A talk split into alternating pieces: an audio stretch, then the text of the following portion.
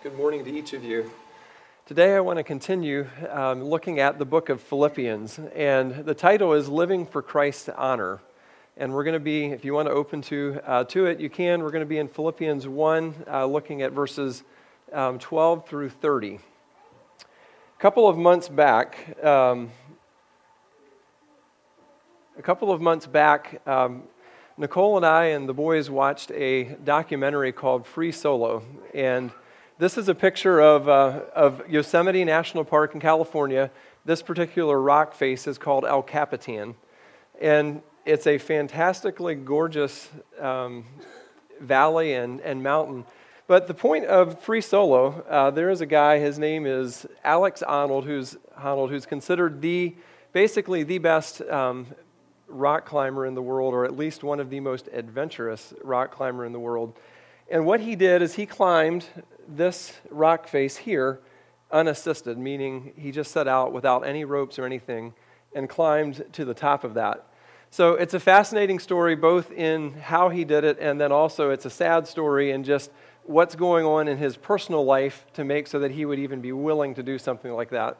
Um, so he sets out, and, and obviously he makes it. And just an incredible story. And can you imagine being, being up there on the side of that mountain and climbing with no ropes.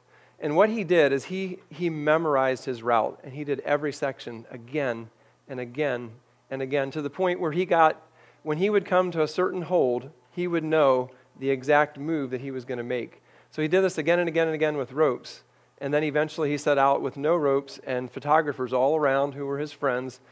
And they knew that if he died, they were going to film his death. Um, but he made it.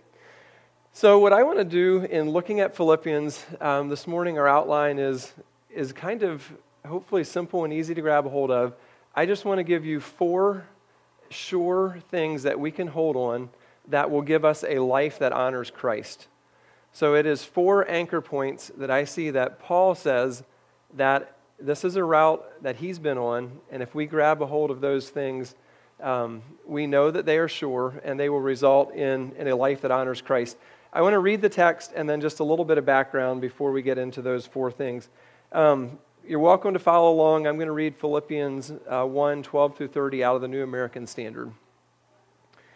Now, I want you to know, brethren, that my circumstances have turned out for the greater progress of the gospel, so that my imprisonment in, this, in the cause of Christ has become well known throughout the whole Praetorian Guard and to everyone else, and that most of the brethren, trusting in the Lord because of my imprisonment, have far more courage to speak the word of God without fear.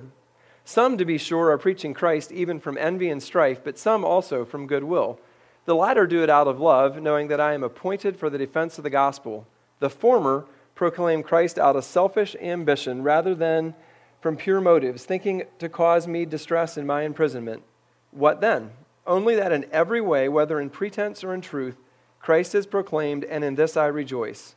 Yes, and I will rejoice, for I know that this will turn out for my deliverance through your prayers and the provisions of the Spirit of Jesus Christ, according to my earnest expectation and hope that I will not be put to shame in anything, but that with all boldness Christ will even now, as always, be exalted in my body, whether by life or by death. For to me to live is Christ, and to die is gain. But if I am to live on in the flesh, this will mean fruitful labor for me, and I do not know which to choose. But I am hard pressed from both directions, having the desire to depart and be with Christ, for that is very much better, yet to remain on in the flesh is more necessary for your sake. Convinced of this, I know that I will remain and continue with you all for your progress and joy in the faith, so that your proud confidence in me may abound in Christ Jesus through my coming to you again. Only conduct yourselves in a manner worthy of the gospel of Christ, so that whether I come and see you or remain absent, I will hear of you that you are standing firm in one spirit, with one mind, striving together for the faith of the gospel, in no way alarmed by your opponents, which is a sign of destruction for them, but of salvation for you, and that too from God. For to you it has been granted for Christ's sake not only to believe in him, but also to suffer for his sake experiencing the same conflict which you saw in me and now here to be in me. So that's our text for this morning. And just a little bit of background uh, before we look at, at the four things that I want to point out as anchor points for us in honoring Christ. So here we have Paul, and it's a little bit hard to, to see, but you've got all three of his missionary journeys up here, and including his, his voyage out here to Rome. So, somewhere on the second journey, he came uh, into the, the town of Philippi, and that's when the church was established. And if you remember, um, the church really, well, it started in Lydia's house. Um, and then when they cast out a demon out of the slave girl, they were, um, Paul and Silas were beaten and thrown into jail, and they were singing and praying that night, a great earthquake, and then that really was when um, the, the, the jailer and his house came to know Christ and the church was established. So that was on the second journey. On the third journey, and somewhere along the way, Paul ended up in prison for sharing the gospel on the third journey. And he stayed there about two years, and he felt like he wasn't getting a fair um, justice or trial. So he appealed to Caesar. And so he got sent to Rome. And the green is when he goes to Rome, he has a shipwreck, God protects him. He gets bit by a snake, God protects him. And he lands in Rome. And so now, after God does all of this, what would you expect God to do when he lands in Rome? And you know what? He goes into house arrest and he sits there for two years. And so the church back at Philippi is praying for him. They're concerned and they're sending money. They're sending a, their pastor to check on him. And then Philippians is answering the question of how he's doing. So here you have Paul, the, the I mean, probably the greatest missionary in, in church history. And he's been sitting in jail now for about four years combined. Um, and that's, that's the background for the text. So um, last week we looked at kind of his introduction and what he was praying for them. And so here he is. This is, the, this is really the first thing that he wants um, the church in Philippi to know. He says, I want you to know, brothers, what has happened to me has really served to advance the gospel. Now, how could you, is this what you would expect Paul to say? He went from doing all of these journeys, establishing church after church after church, to sitting in jail for four years. And he's saying, the first thing I want you to know here is this actually has helped to advance the gospel. And the word for advance has the idea of an army that's going forward and of clearing out under, uh, like underbrush and trees so there can be a clear road forward. So, so Paul is saying when you compare this to being in chains, chains is actually advancing the gospel, even though that's probably what everybody would have wanted to see happen. And that's the first thing he wants them to know is that the gospel is advancing. Then he goes on to explain himself, so that it's become known through the whole imperial guard and to all the rest that my imprisonment is for Christ. So interestingly enough, the imperial guard was they were kind of, they were not kind of they were the elite Roman soldiers of the day. So after you were after you served in the army and you were a veteran, then you could join this imperial guard. And basically the emperor and this Nero in this case would pick who he wanted to be as his as his personal bodyguard if I was to compare it to something today and reading about it, it would kind of be like combining the Secret Service, the Navy SEALs, and the Mafia. And that's what you came up with because these people became so powerful that they literally would. They would go out, and if they would find somebody that they thought was being unloyal, they would arrest them, they would actually have them killed. In the end, people felt like this group of guards actually influenced who became the ruler of Rome. And they actually assassinated people. So this is the guard that they put Paul with. And interestingly enough, they chained him, and commentators would believe he was chained wrist to wrist, and he was a few um, feet apart from one of these guys nonstop for two years. And they would change their shift every about four to six hours. So imagine Paul, literally four, if not five or six of these guys a day, chained to him while he writes the book of Philippians, Ephesians, Philemon, and he entertains a steady stream of guests in his while he's under house arrest. Um, and so it became very clear to all of these guards who Christ was. And then he goes on to say all the rest. And so it actually has the idea of not just these guards, but actually all of Caesar's household. So that probably was servants, it probably was even officials. Everybody knew why Paul was there. And Paul is just saying, I want you to know that what happened to me actually is advancing the gospel, and here's how. And then he goes, uh, and this is just, this was a picture, I think, from around AD 50 of, of what these guys supposedly looked like and, and who they were.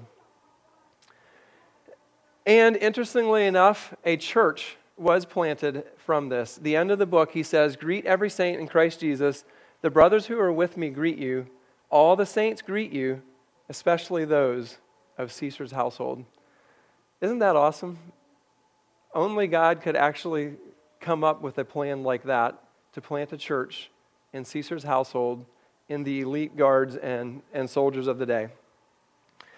So then he goes on to explain further how this has, has advanced the gospel. And most of the brothers, having become confident in the Lord by my imprisonment, are much more bold to speak the word without fear.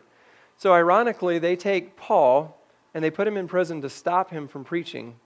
And all that that does is plant a church in Caesar's household and give the rest of the church more boldness um, to share and to preach the word.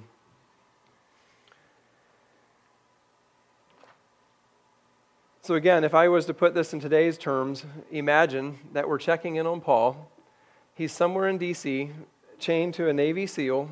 He's been waiting there for two years, and he doesn't know if the president is either going to pardon him or have him executed. And that was the situation that Paul was in.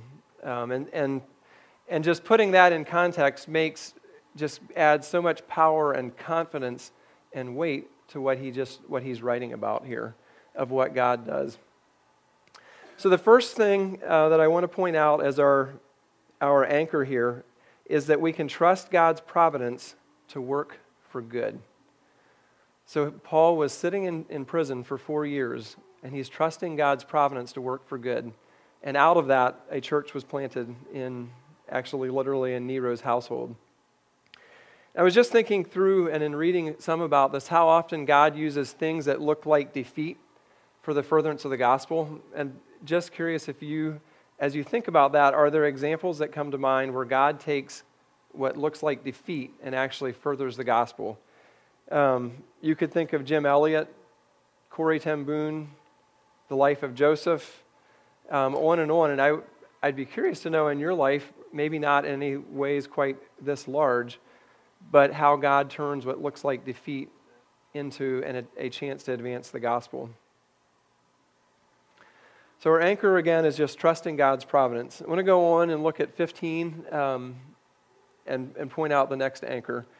So, there was, remember, he said that people were bold to preach um, because he was, wasn't able to do this. So, there's good and bad news. Some did it for good motives and some out of bad. And so, he's saying that some indeed preach Christ for good reasons. They have goodwill, they love, they know that he's put there for the defense of the gospel, and they're preaching out a truth. And so, of course, Paul can rejoice in that. But he goes on, I want you to notice what also he points out. There were people preaching out of envy, out of rivalry, which just literally means being political, that they're trying to put themselves up down or up, put somebody else down and try to somehow take Paul's spot or just get back at him, um, maybe make him look bad. We don't know what all they were trying to do. So they were motivated out of envy, out of rivalry, they were motivated out of selfish ambition, they were not sincere, and they actually were just trying to cause Paul pain. That, and they literally wanted to just to be a pain. And it was not, it was in pretense. And so in all of this, instead of, I mean, can you imagine how Paul feels sitting in prison? And instead of, of spending his time and energy getting irritated at that or we've got to stop that, he just says, you know what? I'm going to rejoice because Christ is being preached and I'm just going to rejoice in that. Um, and so the, the second anchor that I see here is just is the power of the gospel. That Paul honestly wasn't even concerned if it was shared out of bad motives. He, he trusted the power of the gospel to change lives. And I guess just some encouragement for me and us today um, that can we take the same approach that if the gospel is being shared, can we rejoice in that? um, even if we may not agree 100% or see issues with how it's being shared, if the gospel is being shared, um, let's, let's rejoice in that. So the second anchor is, is just the power of the gospel. And then he goes on and he says, he said he's rejoicing and he said, I will. I'm going to rejoice even more. And then he says a lot of, a lot of things that are going to happen. And, and this is one of those Paul sentences that is just, it, it just gets long. We're going to look at, look at it and try to break it down a little bit. So he is very confident that through their prayers and the help of the Spirit, something's going to happen. So his, his confidence is in the church praying for him and through the help of the Spirit that this was going to turn out for his deliverance. And, and that's very interesting when he says deliverance. We don't know if he's talking about his salvation, that he's going to be killed and end up in heaven. We don't know if he means that he's going to be set free. And we don't know if he just means this is going to be for my good. So I don't know what he's talking about, but he is sure that it's going to, going to be good. And then he says, As it is my eager expectation and hope. And eager expectation um, has the idea of just like you're you're straining your head and you're just looking at one thing, just so much. And the only other place that this word is used in the Bible is in Romans 8, where it talks about creation waiting eagerly for redemption. So Paul's looking ahead with that kind of, of strong uh, longing.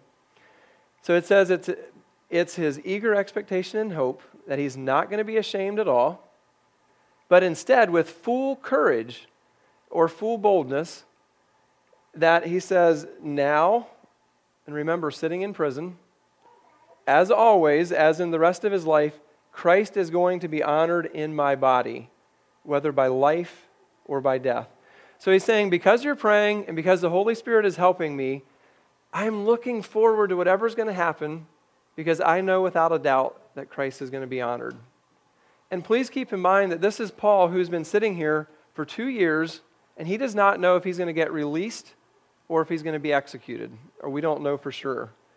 And he's looking forward to whatever's going to happen. He's actually he's excited about it. And he's eagerly longing because Christ is going to be honored in his body regardless of what happens. And the word for honor um, has the idea of just being magnified or, or just made large. Um, that Christ is going to be, be magnified in him. It's the root word for mega. So when you think about this, that he's saying, I don't, I don't really know, and it doesn't even matter whether I'm dead or alive, that Christ is going to be made mega and big and just be magnified. So notice the confidence and the hope and the expectation and, uh, and just looking ahead, and had to think of what Nate shared in share time um, about looking ahead. Paul's saying, you know, whether it's life or death, um, Christ is going to be honored. So, the third anchor that I want us to notice in this is God's supply for every situation.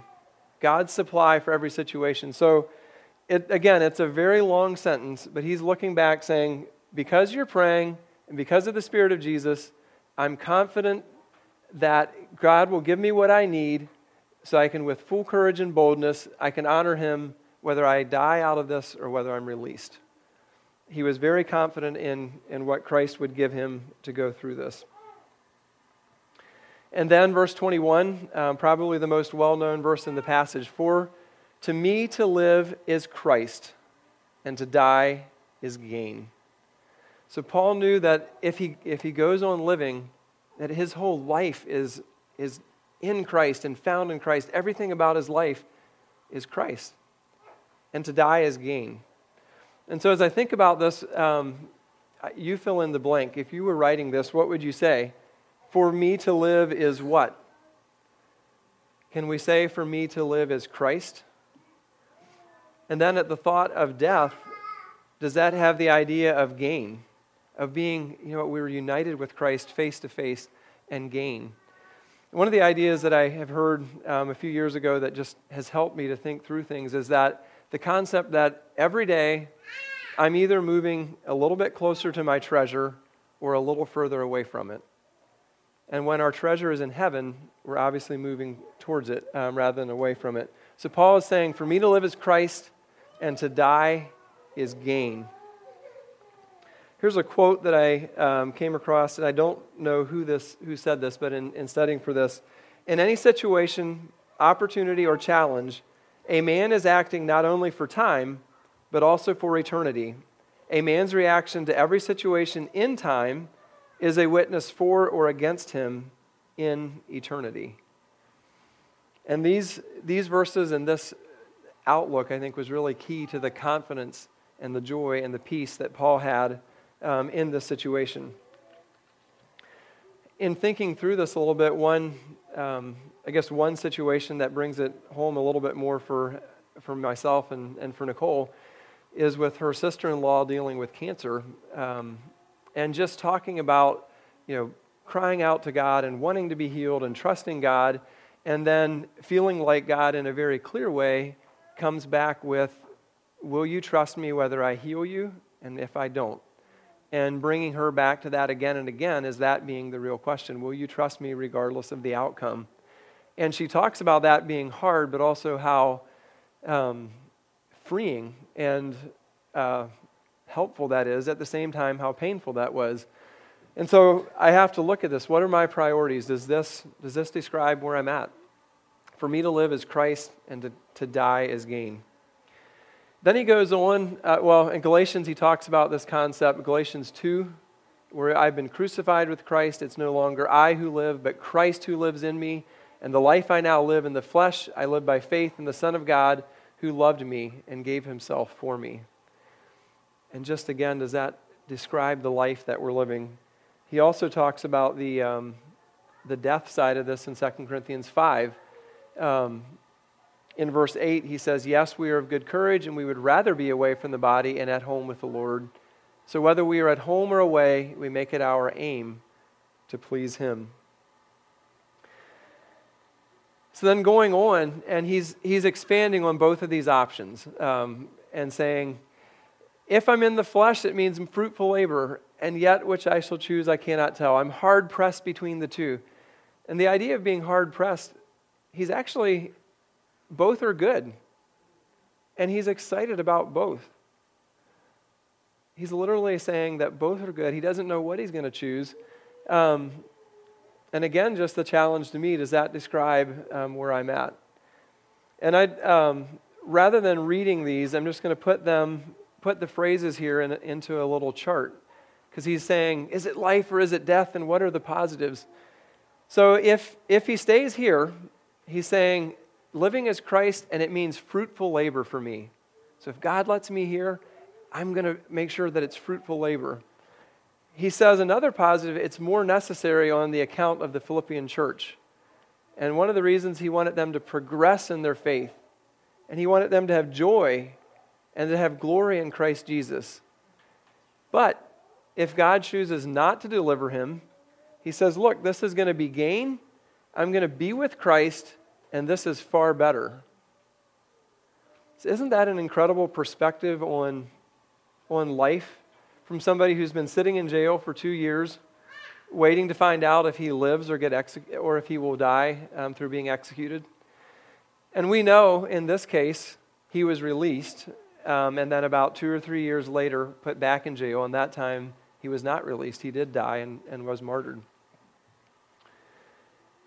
So that's, uh, that was Paul's attitude in, in looking at this. Um, to sum this up, the fourth anchor is a single focus of honoring Christ.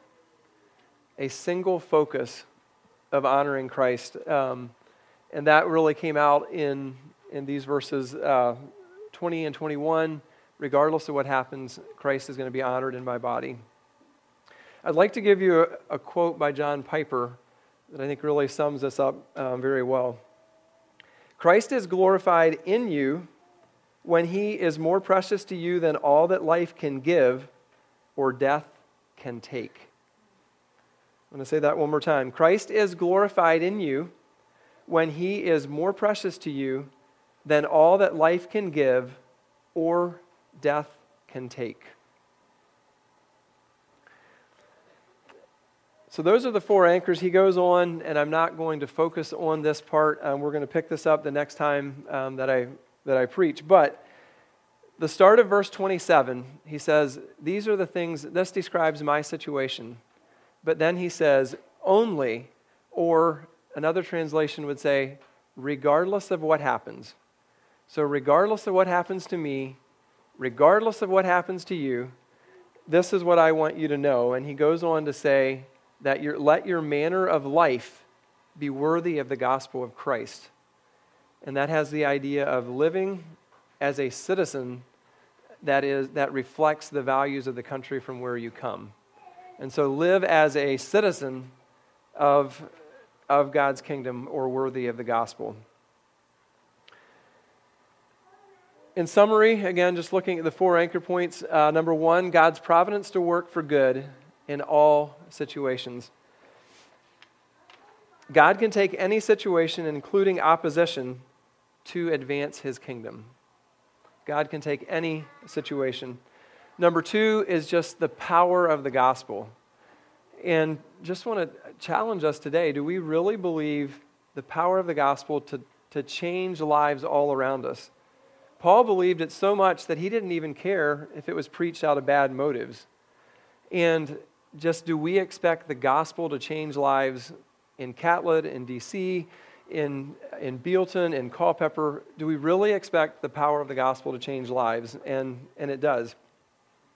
The third is God's supply to live a godly life. I'm just amazed and convicted at Paul's absolute confidence that he would honor God whether he no matter what happened to him. And it came from, from trusting God's supply to live a godly life. And the fourth is a single focus of honoring Christ. When Christ is our identity and the gospel is our focus, we cannot be defeated. When Christ is our identity and the gospel is our focus, we cannot be defeated. And again, in Paul's life, it looked like he was being defeated.